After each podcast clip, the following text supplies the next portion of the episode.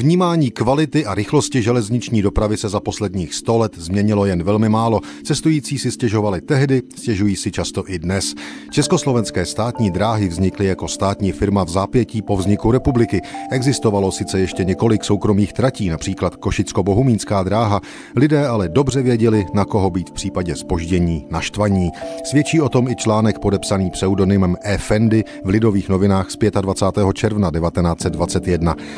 Našim státním drahám schází ještě mnoho k tomu, aby mohly být zvány středoevropskými. Nemám teď na mysli chatrná nádraží, protože není možno tyto nedostatky odstranit ani za deset let. Nemyslím ani drahé jízdné, protože je odůvodňováno poměry. Ale zdá se mně, že dopravní rychlost našich vlaků je ještě více sibiřská než evropská. Rychlovlak potřebuje na jízdu z Brna do Prahy 5 hodin a 30 minut. Za tu dobu ujede vzdálenost 254 km, to je průměrná dopravní rychlost 40 46 km za hodinu. Je to rychlost, kterou jezdívali kdysi a jezdí dosud ve střední Evropě osobní vlaky. U nás je to rychlost nejdůležitějšího rychlovlaku celého státu. Je to největší a nejdokonalejší trať spojující největší a nejdůležitější města republiky. Konec citátu. Autor Effendi si pak ve sto let starých lidovkách po rychlících vzal na paškál i osobní vlaky československých státních drah a označení některých spojů za rychlovlak.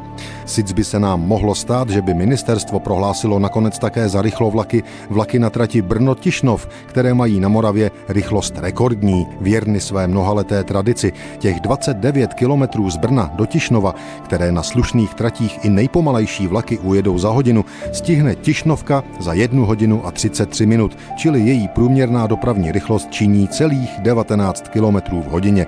Staré tvrzení, že Tišnovka se řítí rychlostí 100 km za týden, zdá se být i tímto výpočtem skoro potvrzeno. Effendi, Lidové noviny, 25. června 1921.